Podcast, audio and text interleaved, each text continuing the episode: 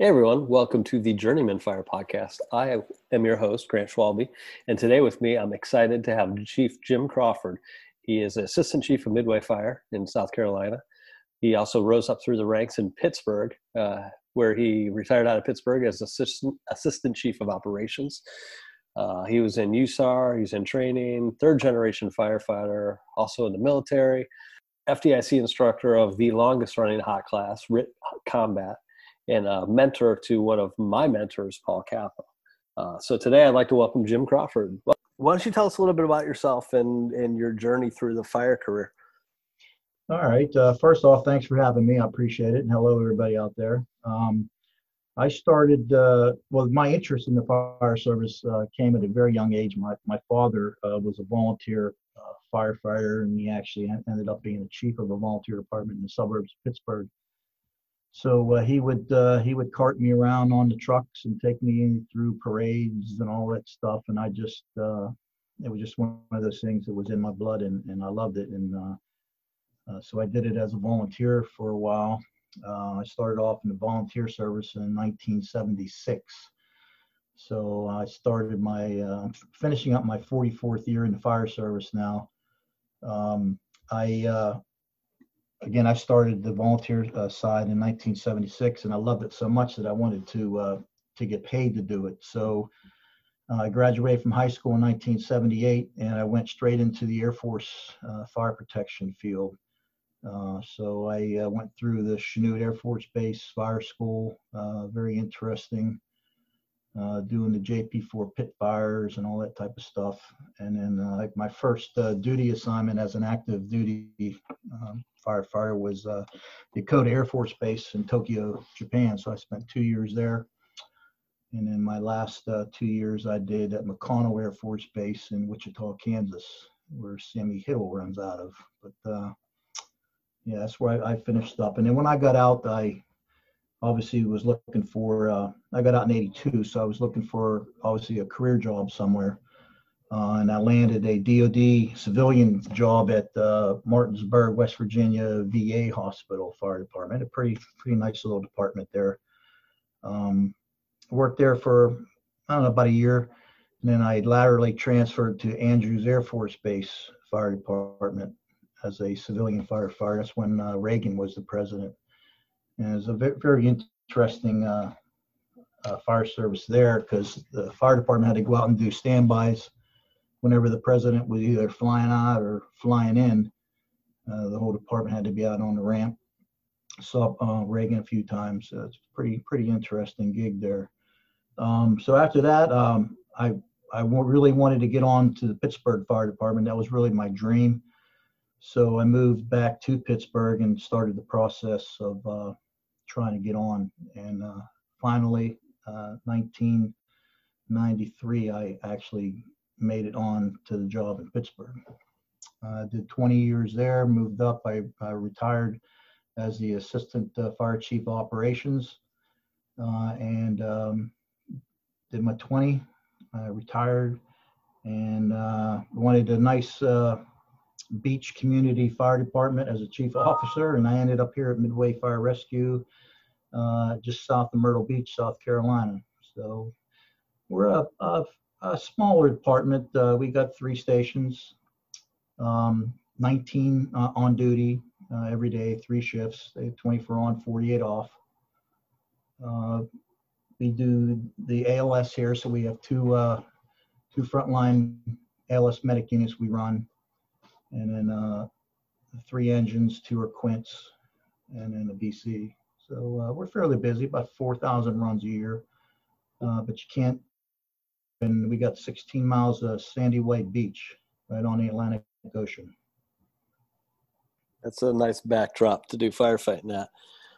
Can you talk uh, to us a little bit about? You went from a big city department, which I'm sure has a lot of tradition, to out to Midway how was that transition and what kind of things did you bring because i think the majority of the fire service is probably from a department the size where you're at now but has aspirations of making their department like something you came from how'd you do that transition or what'd you do right yeah that's a good question because um, actually a lot of my friends i, I know uh, have done something similar to what i've done and we discussed that. But uh, it, it, it took me a couple years to adjust. Uh, you know, being from the north and being from the south is two different animals. Uh, I was used to doing, you know, like a hundred things all at one time. You know, you just time manage and balance. And uh, down here, it's much much slower. So you got to kind of take a step back and and things don't move super fast here. Uh, they like uh, they like the slower pace, but uh, and and in the big scheme of things, it's it's it's easier that way because you really make sure you can get get done what you need to get done correctly. But uh, the hard part again was, uh, you know, when I left Pittsburgh, there were 650 firefighters. So I came here and there's 60 firefighters. So uh, in Pittsburgh, you'd go on three or four alarm fires, and you may not know, you know, maybe half the people. Uh, you've never seen them before because they work across the city or what have you. But here, you know everybody. Uh, so you know, uh, you know everybody's personality, and and it, it's just it's it's a lot easier that way because you really know what everybody can or can't do, or what they don't like to do or do like to do. It just kind of makes it easier. Um, we we've done some some different things here since I've been here. Uh, we went to the box alarm system uh, when I got here. Uh, it makes it a lot easier with dispatch. Broke our districts down into three districts. Uh, so I mean, there's there's been a lot a lot of good things happening here at Midway. Did you do anything operationally? You mentioned box alarms, but did you do anything like um, tool assignments and pre-arrival assignments, or take anything uh, like that to where you're at now? Um, yeah, they they pretty much had the riding assignments uh, when I got here, um, but uh, we um, it, it wasn't really dispatched like that. It was when I got here. It was it, you would call, like for example, Murrells Inlet uh, Fire Rescue to the north of us is mutual aid, and to the south of us is Georgetown City and Georgetown County Fire. And before I got here, what they would do if they were on a working fire is they would just call dispatch and say, "Send me an engine from Murrells Inlet and uh, another engine from uh, City Fire." uh, that's how you really got your alarm. So we we started the the alarm system. So actually, we have uh, the CADs built up to uh, three alarms. So obviously, Midway dumps our whole department on structure fires on the first alarm, and then uh, we actually started what Pittsburgh did is the put the first alarm transfers in. What that does is that starts your second alarm rigs to your stations here at Midway uh, so that if we do uh, call for a second, they're much closer because the departments down here are pretty spread out. You, you figure about 15, anywhere from 10 to 20 minutes to, to get uh, additional help mutual aid wise here. So we like to bring our, our second alarm companies in closer uh, so that if we do call the second, instead of being 15 minutes away, they're actually four or five minutes away um, at our stations and actually covering the other calls that would come in. Uh, makes perfect sense. Where you're at now, do you guys have um, duties split between truck and engine, or is everything, you know, is everybody got to be cross trained on everything? Yeah, everybody's got to be cross trained. Um, I'm sure a lot of uh, chiefs or firefighters out there that work in smaller departments, you know, such as ours here, um, you got to be cross trained because uh, one shift you might be on the engine, the next shift you might be on the medic unit uh, and then the, your third shift you might be on the ladder truck. So it's pretty much a, a cross train uh, department here. You spent a lot. Uh, you did some time in training with Pittsburgh. How do you? How did training differ between there and where you're at now? I know you probably got a lot of more sets and reps up in the city. Um, does that? How does that play into to a department that's maybe not getting as many runs?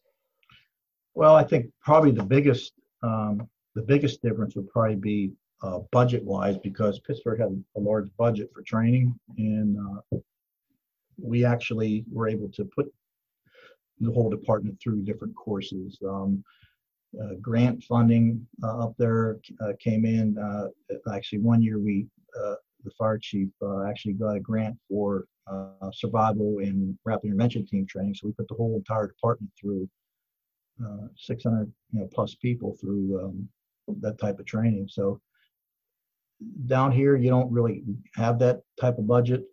Um, the training facilities down here are kind of few and far between, so it's it makes it difficult.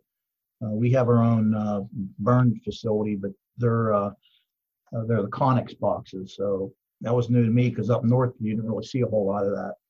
Um, you know, I'm talking about the, the shipping containers. Yeah. Uh, yeah. Uh, so they work well. Um, you just have, you have to take care of them, uh, or else they'll they'll rust out on you. But uh, yeah, I mean, we get done what we have to get done. So let's let's jump back to your Pittsburgh days. You spent 20 years in Pittsburgh. Can you talk to us and tell how it was moving up uh, through the different ranks and transitioning from each position? Um, Pittsburgh has a, a, a fairly fair uh, promotional process. Uh, it's a test, written test. Um, when you, you know, and, and however you score, seniority gets a certain amount of points added to your score. So that'll raise you obviously up onto the list. Um, and then that's how they actually promote going down the list. So it's it's fair and and um, and uh, it generally works for the best. Um, it uh, I mean Pittsburgh's a fairly busy department. Uh, obviously, uh, you know when I was there, there was four four fire districts, so certain districts get more fires than others. Um, I worked in the third district most of my career, which was the East Liberty, Homewood area, Garfield, and uh, we did a lot of fires there. Uh, at least in the 90s when I was coming up through.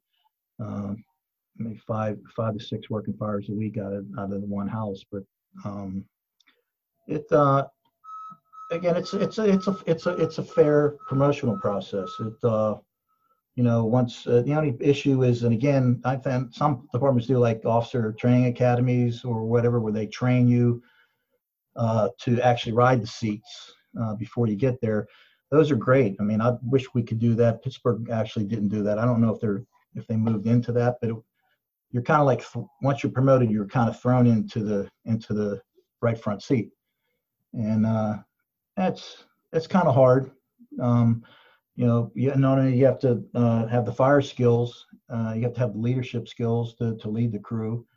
Um, you're learning all different types of paperwork now and and different uh, uh, different aspects of the job that that you don't really get trained on. It's kind of like uh, you learn on a job. Yeah, that's got to be tough. You, you'd mentioned the RIT and survival training that everybody went through in Pittsburgh. You're kind of known as the godfather to RIT and survival. Uh, how did you get involved with that as a passion? Um, that's a long story. I'll try. I'll try and make it shorter. But um, I never really knew or really, I don't want to say cared, but I didn't really know a whole lot about firefighter rescue when I came on in Pittsburgh. It came on uh, in '93, and then we really didn't have uh, RIT teams um, back then. I think there was only a few few departments, larger departments, were out there doing it. Um, and then uh, I was actually uh, on the job on the scene of the Bryson Street fire, uh, Valentine's Day '95, where we had three firefighters killed uh, two of them were out of the station that I worked at, number eight. Um, I was working a, an exchange of duty, a buddy day uh, that day, so I really wasn't even supposed to be there. But um, it was uh, it was it changed my life. Uh, it actually changed my life. I, I, did a lot of things different after that. Um, it um, op- opens your eyes. Uh, I mean, I I literally, uh, myself and uh, my lieutenant, Mark Trocchio, um, we actually pulled uh, Patty Conroy out of the building. And it, um, it's, uh, it'll de- definitely uh, wake you up. It, um, it, it changed Pittsburgh Fire Department. we actually, Chief Dickinson was the chief at that time. He, um, after all the reports came back in and, this, and recommendations and that uh, Pittsburgh started uh, uh, what they call the GO team, which is the the rap, rapid intervention team. And uh, Pittsburgh has a fairly decent program now. Um, you know, all the firefighters went through the training, uh, and it, it, seems to be that the firefighters take it seriously. Uh, that's the big thing, you know. I mean, how how many people you talk to? Oh, I got stuck on the RIT team at that fire, you know. But in the big scheme of things, that's, uh, in my opinion, that's probably the most important position on fireground. Uh, you're responsible for one of your brothers or sisters goes down in that building. Uh, you know, the whole department's relying on you to to uh, deploy into that building and and extricate them, uh, package them, remove them from the building, and uh, that's a huge responsibility. Can you talk to us a little bit about uh, the scenario on bryson Street and how that went down? Um, I, I, would recommend uh, uh, those listening uh, look up the reports. Um, there's some great reports out there. Just Google um, Pittsburgh Bryson Street fire, and you'll get you'll get a lot of the reports. But um, pretty much what happened is uh, it was in the evening around midnight, uh, and 17 engine uh, was the first due. Uh, at that particular time at Pittsburgh, um, we had what we call details. So if uh, one engine company had two people call off sick or one person was on vacation, one calls off sick, we have a minimum staffing of four on all the rigs. So um, two people would either have to be detailed. So if there was excess uh, personnel, no no call offs or vacations at one station, and they were riding five, that extra person would go to fill the other seats um, in other other companies. So uh, that's what happened at the 17 engine that night. They had the uh, 17 driver, 17 captain working, and then two firefighters from uh, Station 8, which is where I worked uh, and that was uh, Marc Kolenda and Patty Conroy. And when, when they pulled up on that fire, it was a from the front Bryson Street side. It was a story and a half, small, looked like a small building. But if you're familiar with northeastern cities, uh, Pittsburgh has a lot of buildings that are built into hillsides. Um, so the front was a story and a half, but in the rear of the building, from the alley, it was four stories. So that makes a huge difference. Uh, so I think uh, a lot of guessing, you know, went on because we, we, we obviously we couldn't ask them what happened, but you know, the assumption is they went into that into that first floor, uh, not knowing, you know, how many. There was actually two sub sub levels, two basements, so they went in uh, unsure of you know the height of the building from the rear, and uh, they went in. Uh, lots of smoke, uh, high heat. Could not find any fire on the first floor. So obviously, the next uh, rolling out rule of thumb would be fires below us, potentially in the basement. So they found the steps, went down the steps uh, into the, which would actually be the first sub level, and there would be another basement under uh, underneath them, which were, was where the fire was. And uh, they go into that room and uh, got disoriented, uh, started running out of air, um, couldn't find a way out. There was actually a kitchen uh, on the back that actually led out to the back by a small porch, and they, they, they couldn't find that because, uh, again, it's a domino effect. Um, they took their hose line down uh, down that stairwell and the fire that was underneath them burnt through that stairwell so they couldn't have any exit up those steps so it burnt their hose line in half, so they lost water. Uh, the radios, uh, uh, one of the radios they had, the fuse blew on it. Uh, they found out after the fire. Uh, so the dominoes, again, I use that domino factor, but every single domino that was set up uh, that day fell. And so the firefighter from, um, I believe it was uh, 17 truck, um, went into the building, followed the hose line, figured he was going to go in and help the hose crew. Followed the hose down the steps. He fell through that hole in the, the stairwell, fell down into the fire. Um, by the grace of God, he, he found his way, pulled himself up through that hole, and got into the room where they were at. And uh, they uh, they were all almost all unconscious uh, from what he from what he was saying, and uh, he actually heard the window break. It was firefighters outside venting. he actually got over to the window. They pulled him out, and uh, the other three firefighters were still in there. They ran out of air, and they they actually suffocated and, and died in, in that room where they were at. Um, it was again very confusing. Uh, the accountability system at that particular time at Pittsburgh was just uh, your ID tag on a ring on, on the rig. So you know who's there, but you don't know where they at, where they're at. We didn't use the PAR system at that particular time, but Pittsburgh's very spot on now with the PAR system. I think it's a great system to to find and know where your people are and account for them quickly. Um, but when uh, when they came out of the building, they um, uh, uh, they, they, were mumbling, "Oh, they're they're all dead in there. They're all dead in there." they couldn't really understand what he's saying. They, they took it towards that he was just confused. So probably about 45 minutes later, um, it ended up the, the, the, the fire went up the walls like a Balloon Frame Construction in Pittsburgh. It usually does. It gets up into the roof area. So that's pretty much where the firefighters were starting to work. Smoke lifts in that lower uh, floor level. Firefighters uh, searching through the building, and they came across the three firefighters laying on the floor. Um, and that's when uh, they yelled out the window in the backyard. That's where myself and uh, the lieutenant was uh, to come in here. We got firefighters down, so ran in and and uh, I didn't know who it was at the time. I just grabbed the first firefighter, you know, I saw laying on the floor, uh, and ended up being Patty Conroy. So uh, Mark and I dragged her out uh, to the backyard and got the face piece off and uh, started to to try and attempt to to revive. Uh, the medics came over in Pittsburgh. You know, it's a different um, department, EMS.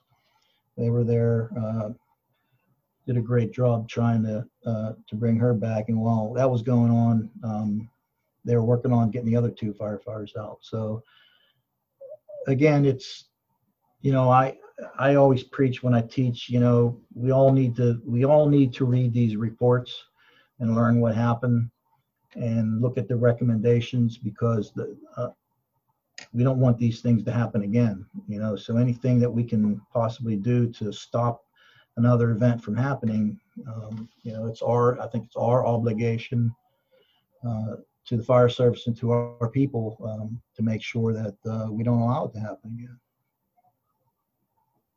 Yeah, no doubt. So it was was it after that fire then that you started getting involved in into the RIT and trying to figure out you know, how exactly. to save a brother?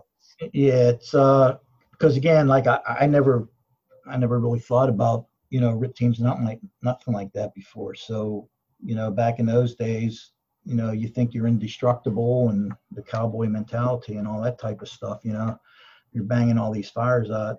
Um, so that's when, like I said, it changed my life, and I looked at a lot of things differently. And so, what I wanted to do is, um, I made it a passion of mine.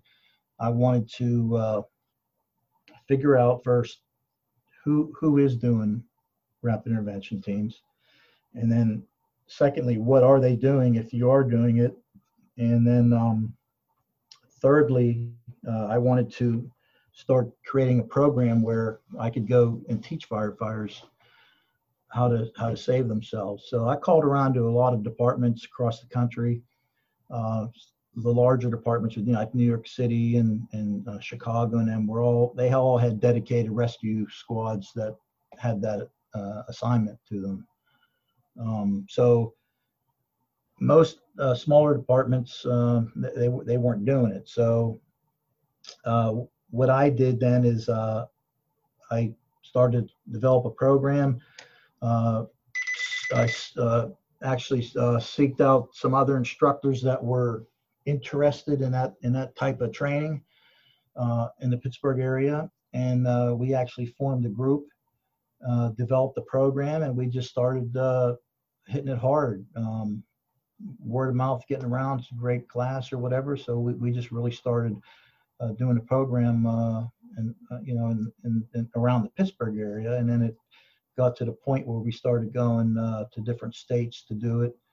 Um, and then the Pennsylvania Fire Academy asked uh, if they could use our program, and we did a train a trainer for them, and they they started uh, uh, teaching their state instructors, and it was just a big collective effort to try and and get this done. My my goal was to obviously I knew that I wasn't going to be able to to teach everybody. Um, so my goal was to saturate the fire service enough where uh, people like yourself, Paulie, uh, train other instructors to go out and they train other people to go out and it just sort of uh, carries it on so that uh, we kind of saturate the fire service on uh, more instructors that are able to, to, teach and be passionate you know about this this topic. Uh, obviously Paulie was was a good grab for me. It was funny because i listened to your interview with him uh, and he had mentioned he told the story about the uh,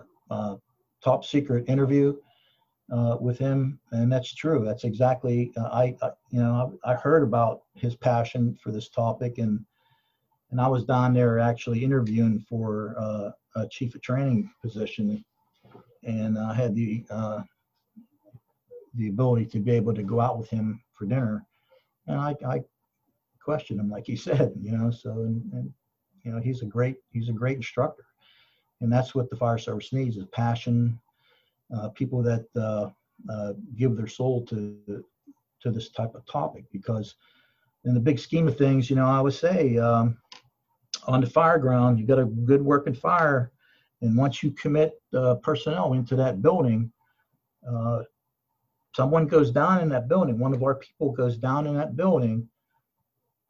No, nobody's coming in for us but us. That's what I say all the time, and and we need to remember that. So so what, i what I mean is if, if we get two or three firefighters uh, go down in a building, disoriented, lost, uh, uh, type of collapse or it pins them in the, uh, in the IDLH atmosphere, the incident commander can't yell, oh, uh, Mr. Mayor and council people, go in there and, and help us get our firefighter out or police officers go in and help. That doesn't, doesn't happen that way because we are responsible for rescuing our own. So we have to be uh, we have to be good at it, and we actually have to be the experts at it. Um, because think about it, if it's you, if it's you that's in that building that's that's getting uh, trapped or disoriented, I, I really feel that you think that you would want your RIT team that's standing by on the outside to to be able to be very good at search and and packaging and and operation of uh, different type of uh, tools in case you're trapped uh, to be able to get you out of the building. And um, I think that, I mean, I've, I, throughout the years, I've seen a lot of change in that when uh, RIT really started to be a big thing in uh, the late 90s, uh, early 2000s. Uh, a lot of a lot of firefighters were very negative about it, and yeah, I don't want to be on that RIT team. You know, I want to be on the nozzle. But I don't know. It seems I, I think that uh, it's been more accepted now that uh, it is a very important assignment and uh, we, you know, our, our job is to take care of brothers and sisters on fire ground, and we need to know what we're doing. So uh, that's a good thing. What kind of skills should we be working on? Um, you always hear this. Everybody says uh, uh, the basics. You got to be good at the basics because if you if you're not good at the basics, you're not going to be able to to do advanced stuff. I think uh, all of us uh, instructors would agree uh, to that when we watch students. But um, you have to, you know, your search skills are so important. Uh, you have to, uh, uh, I'm a big uh, advocate of uh, teams using search ropes. Uh, it gets you in. If something happens, it's your avenue out. And when you do find a down firefighter in a building, when you call for help, hey, we need airbags, we need cribbing, we need sawzalls in here, that second team coming in simply just has to follow your search line right to the rescue room. So, you know, things like that. Um, uh, skills on uh, on sawzalls and hand tools. You know, uh, your hydraulic tools. A lot of times, uh, you know, I like having the hand pump uh, hydraulic tools brought in. Um, high pressure airbags inside of uh, atmosphere like that. You need to know how to do that stuff, and you need to be good at it because once once you get in that building, you're not going to be pretty much see. So it's either going to be uh, the use of a TIC to help you if you can't figure something out. uh, or getting your face right down to what you're working on with a hand light and uh, and trying to see what you're doing. So, you know, when it, when a mayday goes down, that's not the time to be figuring out how to how to be a good uh, rapid intervention team member. That all needs to be up front. We we need to be uh, we, we need to be serious about that, and we need to we need to put the time into it uh, to be good at it. So again, the basics we need to be good at, and a lot of you know like uh, vehicle rescue uh, training is going to help prepare you uh, to be a good RIT member. Can you explain to the listeners about your RIT class at FDIC? You had the longest running uh, hot class at FDIC. Uh, it was full all the time. You had a bunch of awesome instructors, which I want to get to later on. But what was the premise, or how, what was the class uh, goal? Um, what I what I came up with is uh, I wanted to, uh, and I, I really didn't know a whole lot about FDI. I knew about FDIC, but I never had the uh, ability to be able to to go to it. Um, so I was uh, I happened to uh, be been asked to, to do a lecture there um, for a couple of years. I went in and I started to learn uh, the the processes and avenues of of how FDIC operates, and I and I started to become interested in the hunt uh, programs so I, uh, what I wanted to do is I wanted to do uh, not just your basic RIT class where the students come in and you know they practice uh, on some stuff and and then they move on.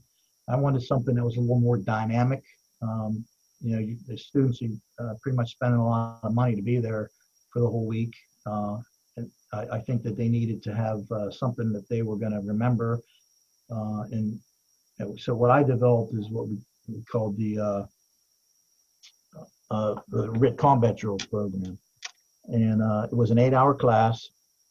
So what we did is uh, uh, it took a lot of setup. I, I give kudos to all my instructors, uh, which again we'll talk about in a little bit. But um, we would set up four four or so skill stations where we taught the students uh, we'd break them all into into five person groups, and we'd send uh, two groups to each of the uh, the skill stations that we were working on, and they would rotate uh, the morning through these skill stations to get the skills down.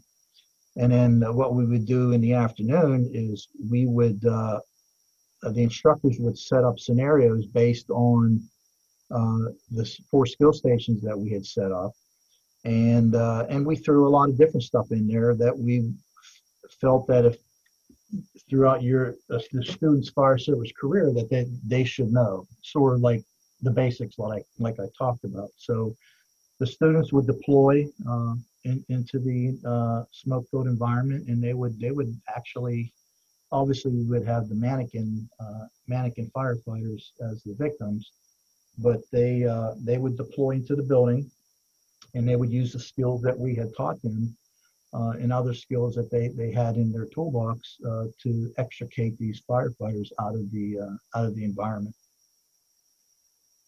Yeah, it sounds awesome. I'd seen some pictures of uh, of different teams and what how what the times they got and everything, and I thought it was a pretty cool that's, concept. that's one of the things. That's one of the things that we threw into the program. We wanted to kind of step step it up so we would allow them to practice a couple of times on these skill stations and then we would then we'd pull out the stopwatches and then we would we would time them on how quick they could get this uh, this technique done. Uh, and it, we actually made a, uh, a, a challenge out of it. We had a, a time uh, time board up um, where everybody could see, would list the team na- names, and uh, and we would writ- write all the times down, and uh, everybody would look at that board and compete against trying to to get the better time. Not that, not that uh, trying to do stuff as fast as you can is is not what our intention was. Our intention was to show these uh, firefighter rescue students that you can in fact uh, take some time, learn a skill, you get proficient at it and show you how quickly that technique can be done in the field under a little bit of stress, and our stress uh, was made by the stopwatch. You had quite a list of instructors uh, that taught with you. I'd like you to talk for a minute about those instructors, how you selected them, and how you mentored them, because I think most of the listeners would be surprised how many of the people they listen to now and are leading in the fire service are to, to use the term disciples of you? Um, well, this is this is going to be hard because I don't want to forget anybody. Because throughout the 25 years I've been teaching firefighter rescue, uh, when I started off in Pittsburgh, it was a it was a, a it was a, a, group of guys from the Pittsburgh Fire Department and then some other firefighters that I had met in the volunteer side. So the Pittsburgh firefighters, uh, uh, Jimmy Ellis, uh, awesome, awesome instructor and firefighter. He's a captain of Pittsburgh. Um, uh, Eddie Farley, he's a battalion chief uh, now there. Awesome, uh, awesome instructor. Joe uh, Miyaka, another another great instructor. Um, well, I got to write these down now. Pete Pete Petruzzi, Jim Petruzzi, another phenomenal uh, instructor in the fire service uh, with Pittsburgh. Matter of fact, he just retired. Um, and then uh, I used uh, some uh, folks, uh, Paul Abbott from Rochester Fire Department, again in the suburbs of Pittsburgh. Um, I used a, a, group of firefighters from the New Brighton Fire Department. Um, great, great group of guys, very passionate about the about RIT.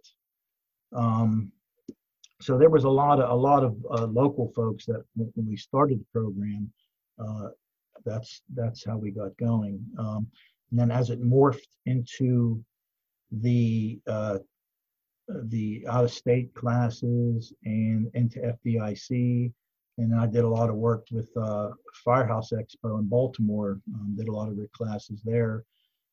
Uh, we started uh, branching out and I had the opportunity. Uh, one of my mentors, and we talk about mentors, um, is Butch Cobb. Uh, from uh, he was he retired as a deputy chief from uh, Jersey City Fire Department. He was a great great mentor to me, and Mickey Conboy, FDNY. Um, those two uh, were phenomenal in, in, in, guiding me in the direction that I, I needed to go. John Salka, a great, great mentor to me, uh, Rick Lasky, um, all those, all those uh, firefighters and now chiefs, most of them um, have uh, built me up to what I needed to do to help get this RIT program going. So, um, Mikey Bates, uh, he's now the assistant chief of Providence, Rhode Island. Unbelievably awesome uh, wealth of knowledge. Uh, Bobby DeBay, uh, originally from Fairfax, he uh, he's I believe the chief in Alexandria, Virginia now. He uh, he helped for quite a long time. Um, just a phenomenal, phenomenal um, group of folks. Uh, Paulie Capo again. Um, I had uh, Shad Johnson and Dave Askew from Charlotte Fire Department, two great, great people. Um, Steve Robinson from Columbus. Uh, Steve's uh, out on his own now doing the, the Stretching for Success program now.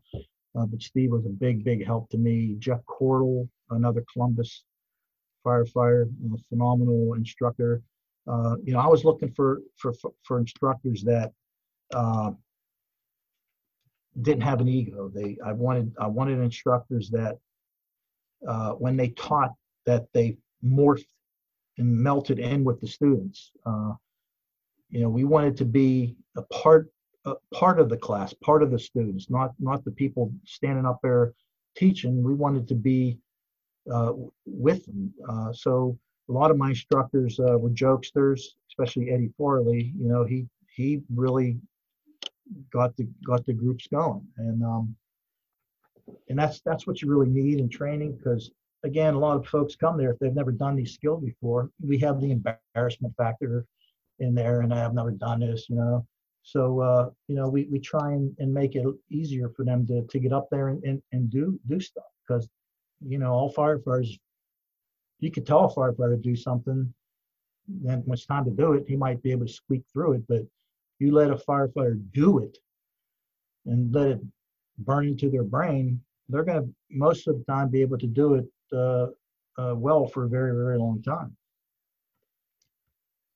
No, it was awesome. I know uh, some others. I hate to put you on the spot and leave off anybody over the that that length of time, but Bart Simpson, Paul Combs, Shad Johnson, yep. Dave Askew, uh, trying to fill in some gaps. How did you? I've heard stories on how you ran your crew, and I thought it was pretty uh, pretty impressive, keeping the the camaraderie, making or having the guys go out to eat together and and function as a crew. Where did you get that uh, mentality from?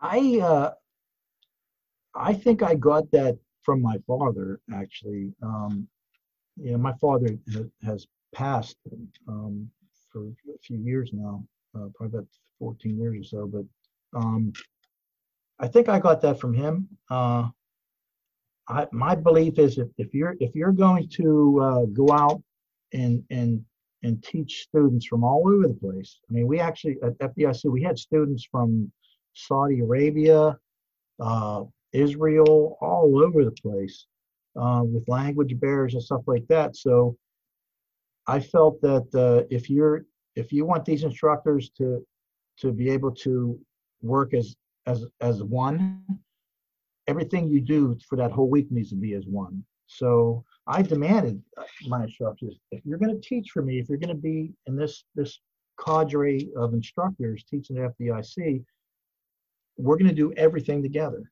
So every night we would eat together as a group. Um, we would we would go out uh, uh, to the bars together. Uh, everything we did was, was as a group. So it I, I just think that it, the camaraderie it built and and and the passion uh, from you know banking off of each other just made it the made it the group that I wanted to be teaching uh, students from all over the country. Yeah, and as a student that attended FDIC for a long time, you could see when when the group walked in together uh, to Claude or whatever, uh, the students' eyes kind of lit up. They're like, "Hey, it's those guys!" And to have the students be able to interact with instructors when they were all in one spot was pretty cool. And I, I also appreciate the openness that you guys were to to not only talk with students but talk with other instructors because it kept seeming like the group kept getting bigger and bigger and bigger. And uh, you know, it's almost a symbolism in the firehouse that you kept them as a group uh, bunk room rather than individual bunk rooms right. is kind of what it seemed to me, which was, was really pretty cool. Mm-hmm. I'd, I'd be remiss, you had mentioned uh, Paul Combs, I'd be remiss to, to not talk about him just a little bit here. Um, it was funny because uh, Bobby Halton called me up and said, "Hey," uh, and I didn't I didn't know Paul. I, I enjoyed his his uh, cartoons and, and, read them, but I didn't know anything about Paul. To be honest with you, I didn't even know he was a firefighter. Uh, so Bobby Halton calls me up and says, Hey, uh, you're going to have to add another instructor to your group. Uh, I said, uh, Okay. Uh, do I get to pick them? No, I have the name for you. I said, Well, who is it? He says, Paul Combs. I said, That guy that does all the cartoons. He says, Yeah, that's him. He says, He's a firefighter too. I said, Oh, I didn't know that. You know, so first time Paul taught with us, uh, it was amazing. Uh, I, I, learned a lot about Paul, and I learned a lot about myself about, um, you know, way you, you, perceive people. You know, Paul's awesome. He's uh, he's a great firefighter. He uh, he's he is an awesome instructor. He fit right in with our group um, so quickly that uh, you know I I just I, I couldn't believe it. Um, and then uh, I'd be remiss to not mention EJ um, Mascaro. Uh, he's another uh, instructor that I, I, I got to meet th- through FDIC and saw the passion that he had. Uh, he was actually uh, working for the Charleston Fire Department. Um, he's from the Erie, Pennsylvania area, but uh, Charleston's about maybe an hour or so south of me here, where I'm at. And uh, I, I met EJ at, at FDIC at a dinner, and uh, he's I talked with him, and again, it was one of them top secret interviews. Uh, I said, "Hey, this this guy's this guy sounds like he'd be good." So I invited him to come the next year to FDIC to teach, and he he was jam up, phenomenal. Uh, he had the uh, he had the passion and and the beliefs that that I had uh, on teaching students, and uh, and unfortunately we we lost EJ, and it was a uh, a huge uh, crush to me and my wife personally, but um, it's uh, it's very tragic uh, to lose passionate people like that in the fire service. Chief, I'm glad you brought up EJ. What a good dude, super passionate, great instructor uh, I got to meet him a couple times at Fort Lauderdale Fire Expo and Orlando Fire Conference, and I always had a big smile on his face. And he's definitely missed in the fire service for sure. Uh, let's, Chief, let's jump back into uh, another significant fire that you were on. Uh, can you talk a little bit about the Ebenezer Church fire that happened in 2004? I, I actually wasn't working that day. Uh, uh, very odd. I was actually teaching a, uh, a firefighter rescue class uh, that it was that weekend. Was on a Saturday, and um, I uh, I got a phone call uh, while I was doing the lecture portion, and uh, they said, "Hey, uh, city's got a got a pretty bad fire uh, church. Um, got a couple guys hurt already." Said, "Okay." So I, I said, "Keep me uh, keep me in the loop." Continued to teach, and then I got uh, the call that there was a uh, a major collapse and there was firefighters trapped. So uh, I uh, I turned again. We talk about good instructors. I, I, turned the class over to my other instructors who I trusted uh, quite well to to finish that program out, and uh, and I. started heading heading into the city, and I was actually on the Pennsylvania strike team. It's a, a, a regional asset of uh, Pennsylvania's urban search and rescue team. Um, I was a rescue manager uh, at the time, and uh, we are the, the USAR team was actually called in, into that. So I uh, deployed into the city uh, as a member of the USAR team. Um, and when we got there, it was a it was definitely a major collapse. The uh, 110 foot bell tower came down, and all the uh, the roof uh, wooden roof trusses uh, came down on top of um, several firefighters, and there was uh, two missing and believed to be uh, caught under the rubble. So I was assigned to the search cam team. took the search search cam into the building. Um, and tried looking through voids, but the the, the rubble pile was just uh, it was just amazing. It was too big. Um, there was a basement underneath still with about a 12 foot drop into about four feet of water, so you had to be very very careful uh, where you were walking. Um, couldn't find anything. Uh, Pittsburgh firefighters, other uh, groups were sent in um, uh, to help with the uh, uh, digging, looking for the firefighters and uh, uh, finally we uh, as, as we were digging we found obviously you can tell it's turnout gear with the with the uh, reflective trim you know and your heart sinks uh, when when you actually uh, do that. Then you uncover the rest of the body um, and obviously you know they're they're deceased but um, it it'll you know, I, I can't, I keep saying this, it'll change your life. It will change your life. You know, it's, um, you know, that fire, that firefighter there actually happened to be uh, Chief Brace. Uh, he was a battalion chief and he was actually the safety chief at that fire. Um, and then the other firefighter lost his life. He was actually stuck uh, in sort of like a void. Um, and his uh, lower torso was hanging uh, hanging above that fall into that basement, and uh, the group of firefighters uh, we were working with, uh, you know, we actually tied off some webbing to hold him in place, and then we were able to pull him back up through that void to get him out of the building. But um, it's uh, you know this is a dangerous job. You know, people always say that, uh, but I think uh, un- until you uh, until you go through something like that, you don't really understand how dangerous it is. I mean, we've all been to fires and we had our ears burnt and all that type of stuff, and we've all maybe come into close calls. I can't even tell you how many close calls I've been in. I I, I wouldn't even want to mention them because I wouldn't want, my wife hearing hearing what they were. But uh, uh, when you experience a line of duty death like that, and you're directly involved with it, uh, it, it will it will it will change you. It really will. You mentioned uh, we appreciate you being able to share the stories on those line of duty deaths. I know that's not easy, and it's not something that the majority of has have um, had the misfortune to go through. So uh, hopefully, we can can learn from from what you were telling us. What what are the thing? Are there any things that you'd recommend uh, to a new firefighter getting on in order to to keep himself safe or herself safe, survival wise? Any skills that you would you would say this is a must do yearly or or or more often? Yeah, I would. Uh, you know, I would recommend again. I keep, keep going back to the basics. You got to know the basics because if you, you if you're not good at the basics, you, can't you can't move on to the advanced stuff. So, but I would recommend you know go to any uh, self rescue survival class that you can get yourself into.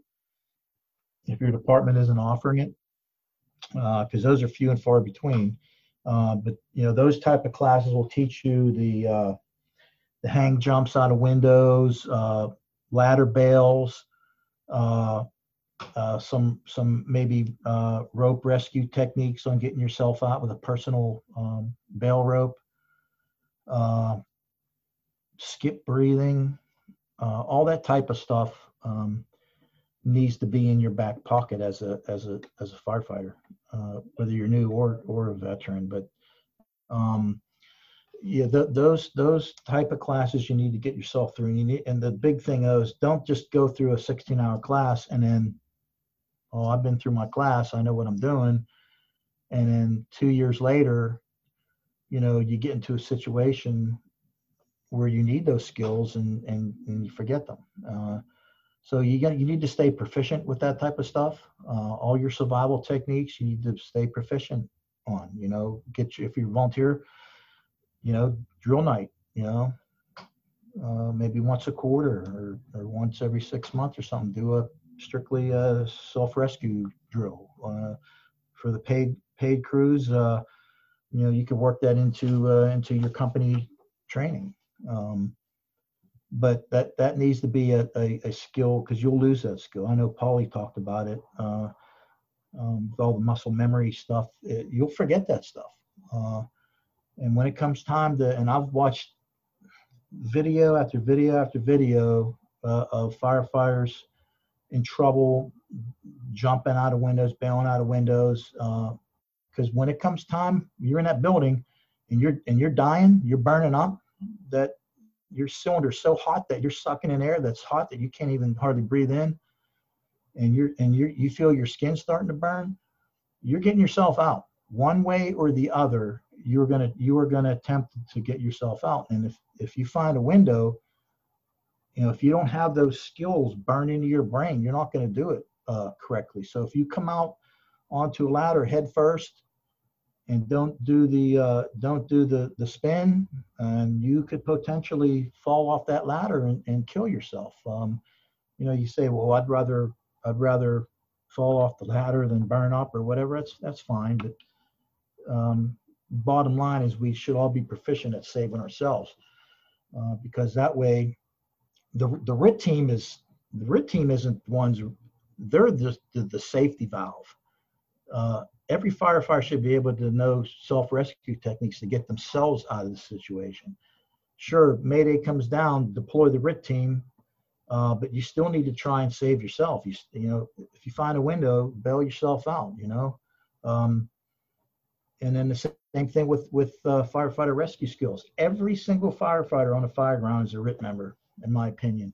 Uh, whether you're on the first nozzle or, or or on the ladder crew up on the roof uh, because and it's and this is facts uh, the RIT team generally does not save the down firefighter it's the it's the closest uh, generally the, whoever you're with your crewmate or crew that you're with is going to start the rescue or whatever crew in that building is nearest to you is going to be the ones that are going to come in to start the rescue. So everybody needs to know how to uh, do firefighter rescue skills. Now that you're a chief, but passionate on the RIT and survival side, what would you say to chiefs that tell their firefighters, don't practice the bailout skills? It's too dangerous, and I'm tired of people getting hurt or damaging equipment on those? Well, I, I mean, I certainly understand from a chief's per- perspective. Um, why they would think that, but my uh, uh, my rebuttal to that would be there is absolutely safe ways to do that type of training, and you have to make sure that whoever's teaching it is is is ensuring that the safe this the, the safeties are in place. Uh, when you do the ladder bails, the ladder should be tied off. Uh, there should be a safety belay line separate safety belay line that's attached to the firefighter before they, they go out the window. Um, and you know that's that's that's safe. That's that's a safe way to do it. If you're practicing ladder bails without a belay line and things of that nature, sure you're going to hurt somebody, and uh, uh, you just have to make sure you follow the safety guidelines for that type of training and let the guys go through it as many times as they want. Yeah, no doubt. Is there anything else that you'd like to share with the listeners or resources or things you think they should uh, check into? Um, you know what? There's, uh, again, I'm old school and I've been told that many times, believe me. Um, but I still try to uh, stay with the times and, and, and the uh, and the new uh, things Sorry, it's the guys are going out on the call again. But um, you know, you have the transitional attack and you have the slicers and all that stuff. There's a, it's it's almost like the Republicans and Democrats. You know, you have one faction uh, that believes and the other ones don't. But I mean, there's a lot of you have to learn the skills that are coming up. I I believe transitional transitional attack has its place in the fire service, but there's a time and a place to use it. Um, so you know you need to you need to learn old school stuff and you need to learn the new school stuff. Uh, you have to you have to be able to uh, to know both both sides. Um, i mean there's a lot the fire service is changing grant you know that. Uh, you, you, see it every day. It's it's it's a different uh, it's a different animal uh, from when i started in 1976 um, i rode tailboard for for a long long time. I wore hip boots and canvas turnout coat you know um, and uh, obviously, that stuff uh, you you show up on a fire ground wearing that stuff today, uh, it's probably going to be a serious problem. You know, so uh, you you know just stay stay up with the times, stay stay with the techniques that are coming out. Use your head. You know, uh, usually firefighters are, are a fairly smart breed. You know, you see somebody doing something that looks stupid, and it probably is stupid. You know, you might need to think twice about it. Well, Chief, we definitely enjoy uh, the conversation we had today. We could probably do a whole podcast on the changes in the fire service you've seen uh, from the time when you got on in 76 until now. Um, but uh, if people want to get a hold of you, find out any more information, um, what's the best way to do that? Find out if you're teaching anywhere. How, how do our listeners go about that? Yeah, I'll, I'll give you I'll give you my email. Uh, it's the easiest way to get a hold of me uh, J Crawford, the letter J, and then C R A W F O R D at gtcounty.org. So that's just G as in George, T as in Tom, and then county.org. That's the best way to get a hold of me. Um, you know, I, I just like to add that, uh, you know, I, I couldn't have done all what I've done in the fire service by myself. You know, I'm very thankful that uh, I've had such a great group of, of mentors and and uh, and firefighters, instructors that that help me uh, with the with my passion. Um, you know, trying to saturate the American Fire Service fire, firefighter rescue. So, you know, I just suggest that you know grab hold of grab a hold of coattails out there. You see someone that's you know like someone like Kappa or whatever, or someone in your area, whether what state you're in, someone's that that's out there with the passion teaching and doing it. Grab hold coattails. You know, uh, try and try and learn as much as you can, and because uh, uh, like I said, it's uh, you know fires aren't aren't getting any safer. They're getting you know they're just as dangerous as they were you know 40 years ago. Yeah, and to to dovetail onto that, grab somebody junior from you and teach them everything you know, and uh, pull a Chief Crawford and and make disciples out of people. Because in the end, I don't think all of us want to be teaching it away from our our families for the rest of our lives. So the more people we can uh, pass that on to, that's the ultimate goal, I think. Yeah, that's a that's a great point. Um, like I said, I'm I turned 60 this year, so my my career is winding down um, you know, I'm not going to be able to uh, do this forever. So you have to, like you said, you got you got to grab grab a hold of the new folks and or someone that's really uh, interested in, in, the job and, and and mentor them and and, and train them and uh, network with them, give them uh, give them names and numbers of people that that has helped you and maybe they can help them. Well, again, thank you for all you've done in the fire service. Thank you for mentoring one of my mentors and being willing to share with with all the listeners and anybody who's listening. If you see Chief Crawford out, I don't know, once the COVID's done, give him a hug or something and thank him for what he's done. But until next time, uh, that's it for the journeyman.